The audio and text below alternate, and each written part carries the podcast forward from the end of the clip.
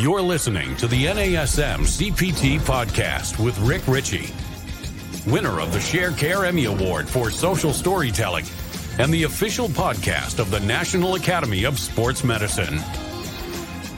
Hey, y'all, and welcome to the NASM CPT podcast. My name is Rick Richey, and I got a question for you. Have you ever wondered what it's like to make a living as a personal trainer? I know a lot of personal trainers who are still asking that question, but I also know a lot who have been incredibly successful throughout the years. Well, that question is a question that Matt C had when he sent me an email. He says, Hi, Dr. Richey. And then he stated that he's ready to start doing virtual training with me on the Edge app so that he can learn how to structure programs with his virtual and distance clients. He also shouted out the uh, Optima session I did on especially sedentary behaviors, and then bought Daniel Lieberman's book Exercise, to which I suggested. But then he says, lastly, I have a suggestion for the CPT podcast addressing how full time trainers make a living.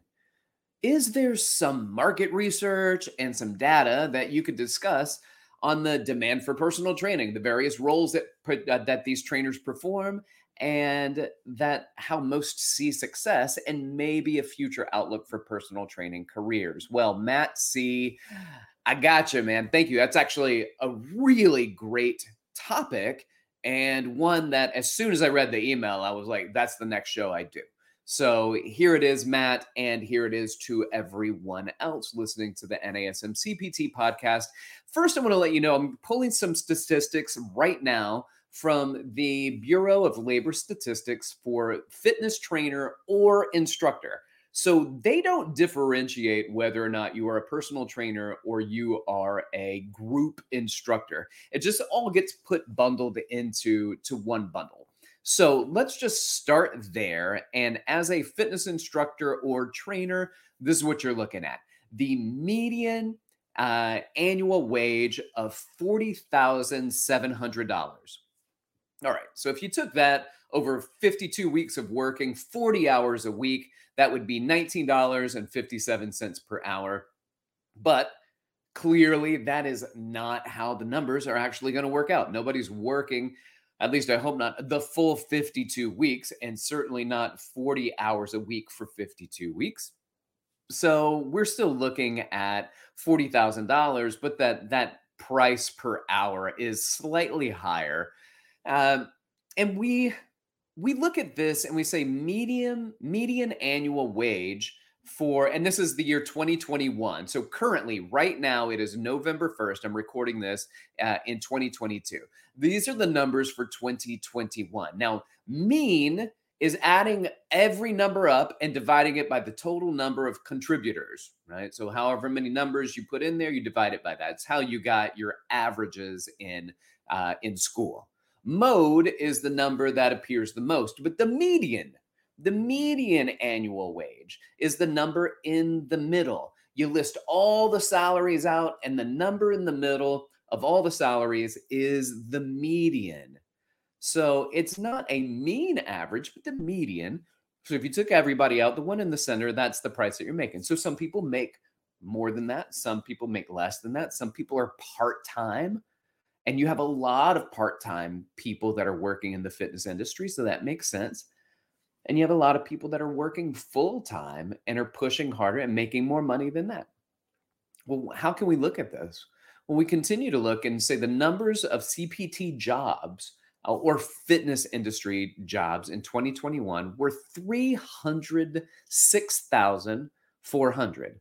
So just above 300,000 fitness professionals and and the job outlook is expected to increase 19% over the next 10 years, which is much faster. It is a much faster rate than the average. In fact, the average total economic job growth across all industries is usually projected to be 1%, but over the next 10 years, the Bureau of Labor Statistics is saying that that might only be half a percentage. So for a 19% job growth in this industry, it's huge.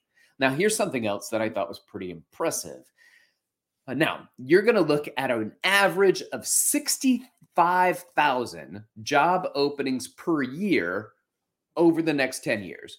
65,000 job openings. So if you want to be a personal trainer, chances are, all right, there are 50 states, there are hundreds of cities, but there are 65,000 job openings.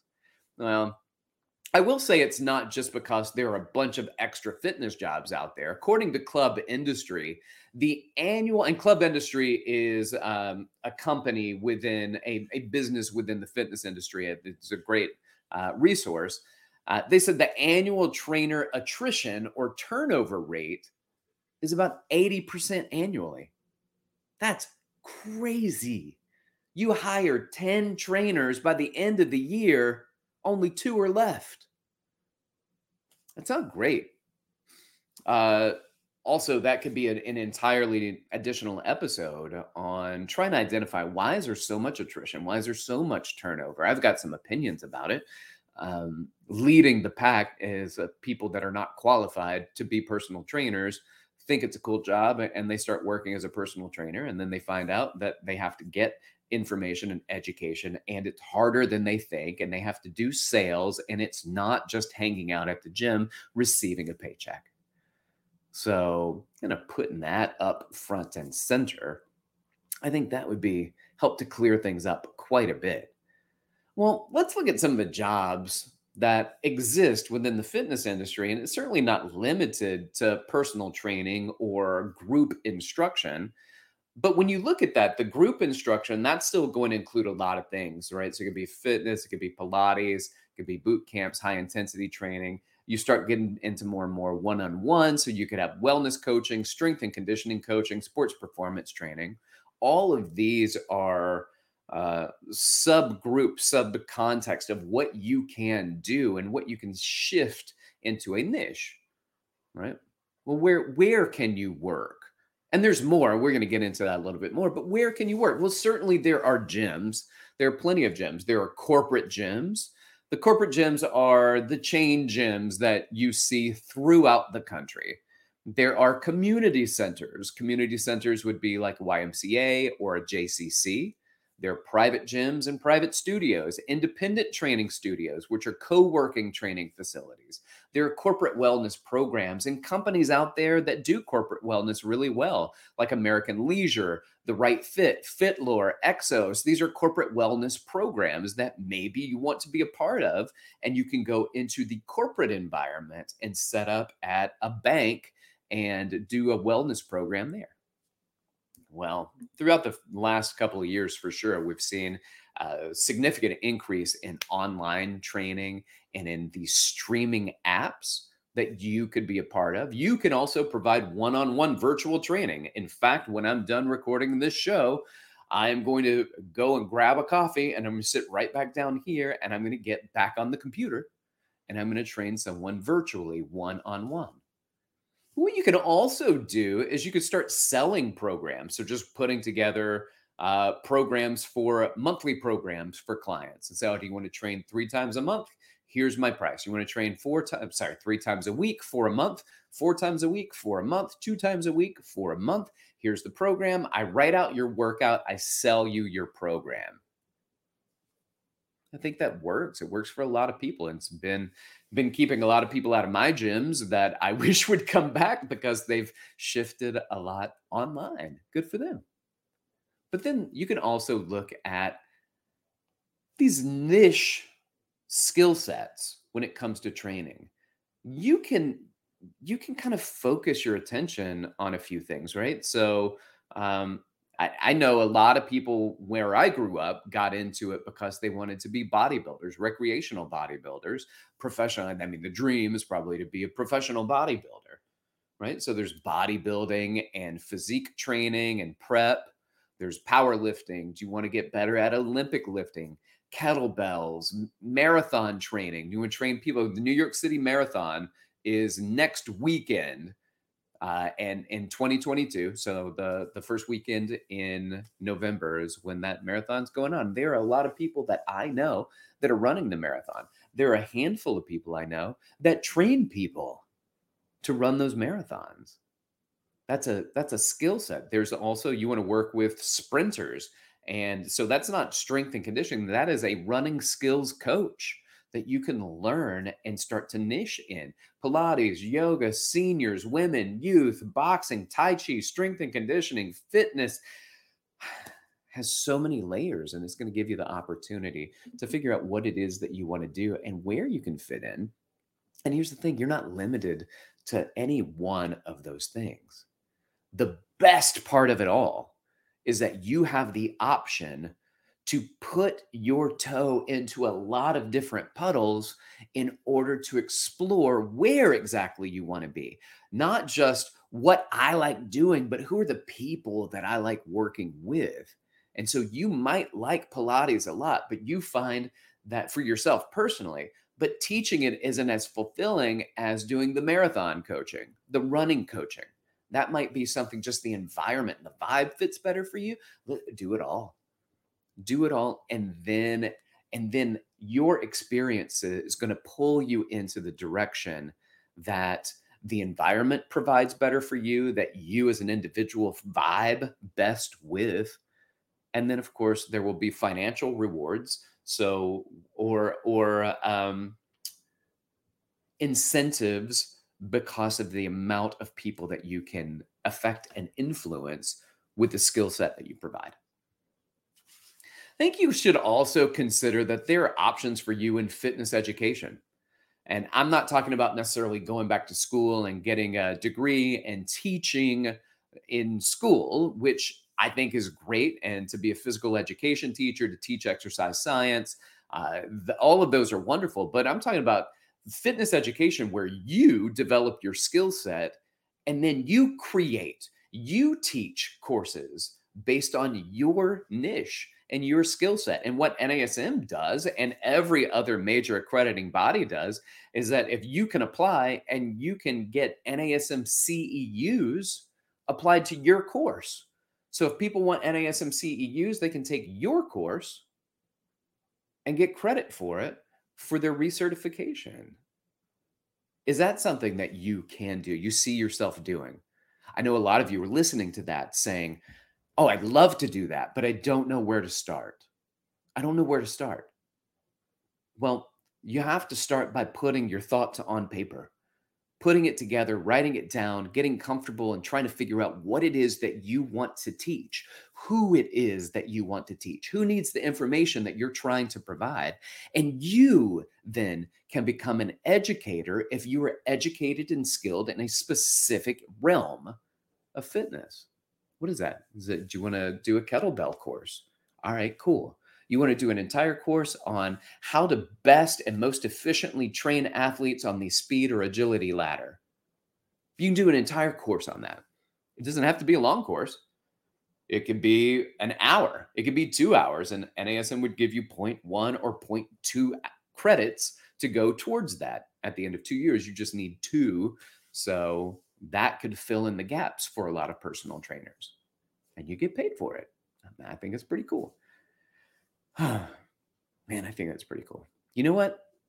That's what I do. it's pretty cool. Like I I teach this stuff. I love this so much.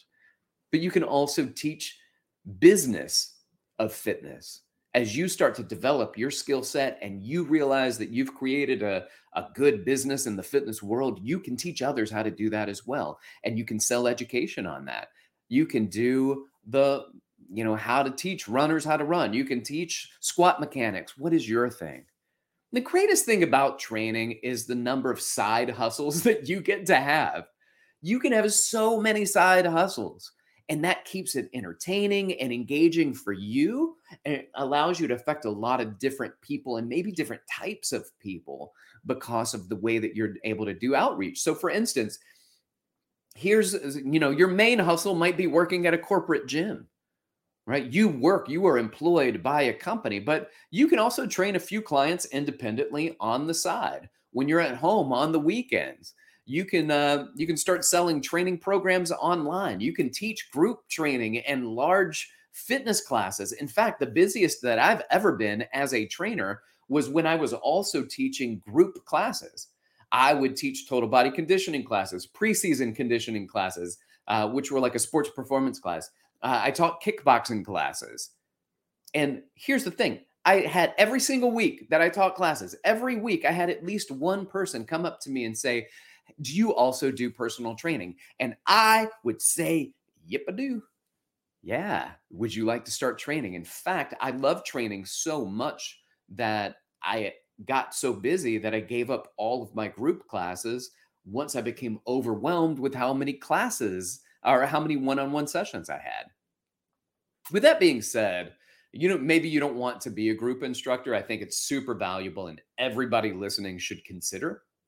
But if not, network with the group instructors. So I taught at my peak six group classes a week, and I had at least one person a week come up to me. That means other group instructors also have that. And they may prefer doing group and they may not prefer training. So they refer those clients out to other people and they say, Well, I don't do it, but actually, I know somebody who is really great that you, you should work with. If you are working that relationship, you are able to be the one to receive those clients. So part of your side hustle is your networking.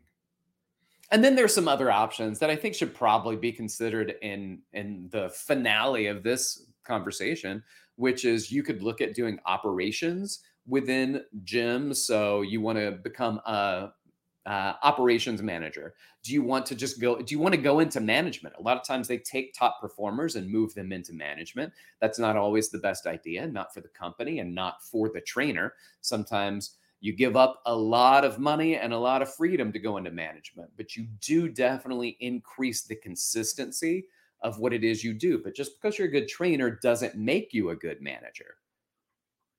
I was, you know, I was, I was pretty good at all. But I stopped being a manager because I loved training. I went back to training.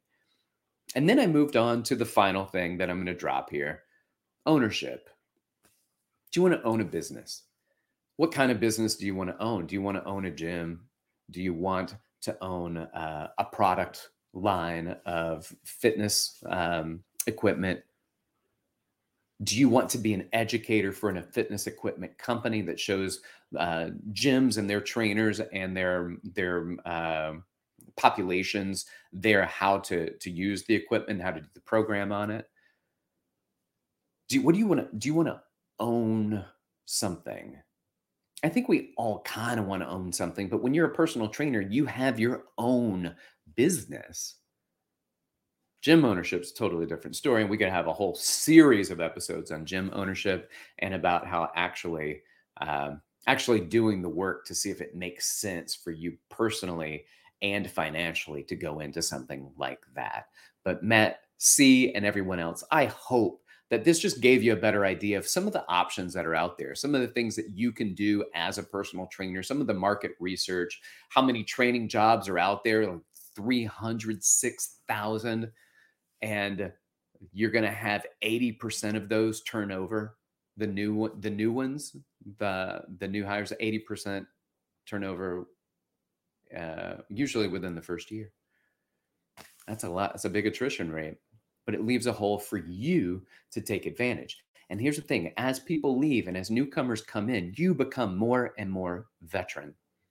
You become the trainer that's been there the longest, and you get priority and you have built your education and you can start mentoring other trainers and teaching them and start working on your education chops and how to support people in your new line of business whatever that is. Maybe it's still personal training maybe it's a, a handful of side hustles that you have and that's the great part about training is that you can get the side hustle. Anyway, thank you for listening. Like, subscribe, share with your fitness friends and family. Keep inspiring people to fitness. If you want to reach out to me like Matt C did, you can do so by hitting me up on Instagram at dr.rickrichey, or you can email me at rick.richey at nasm.org. Thanks for listening. This has been the NASM CPT podcast.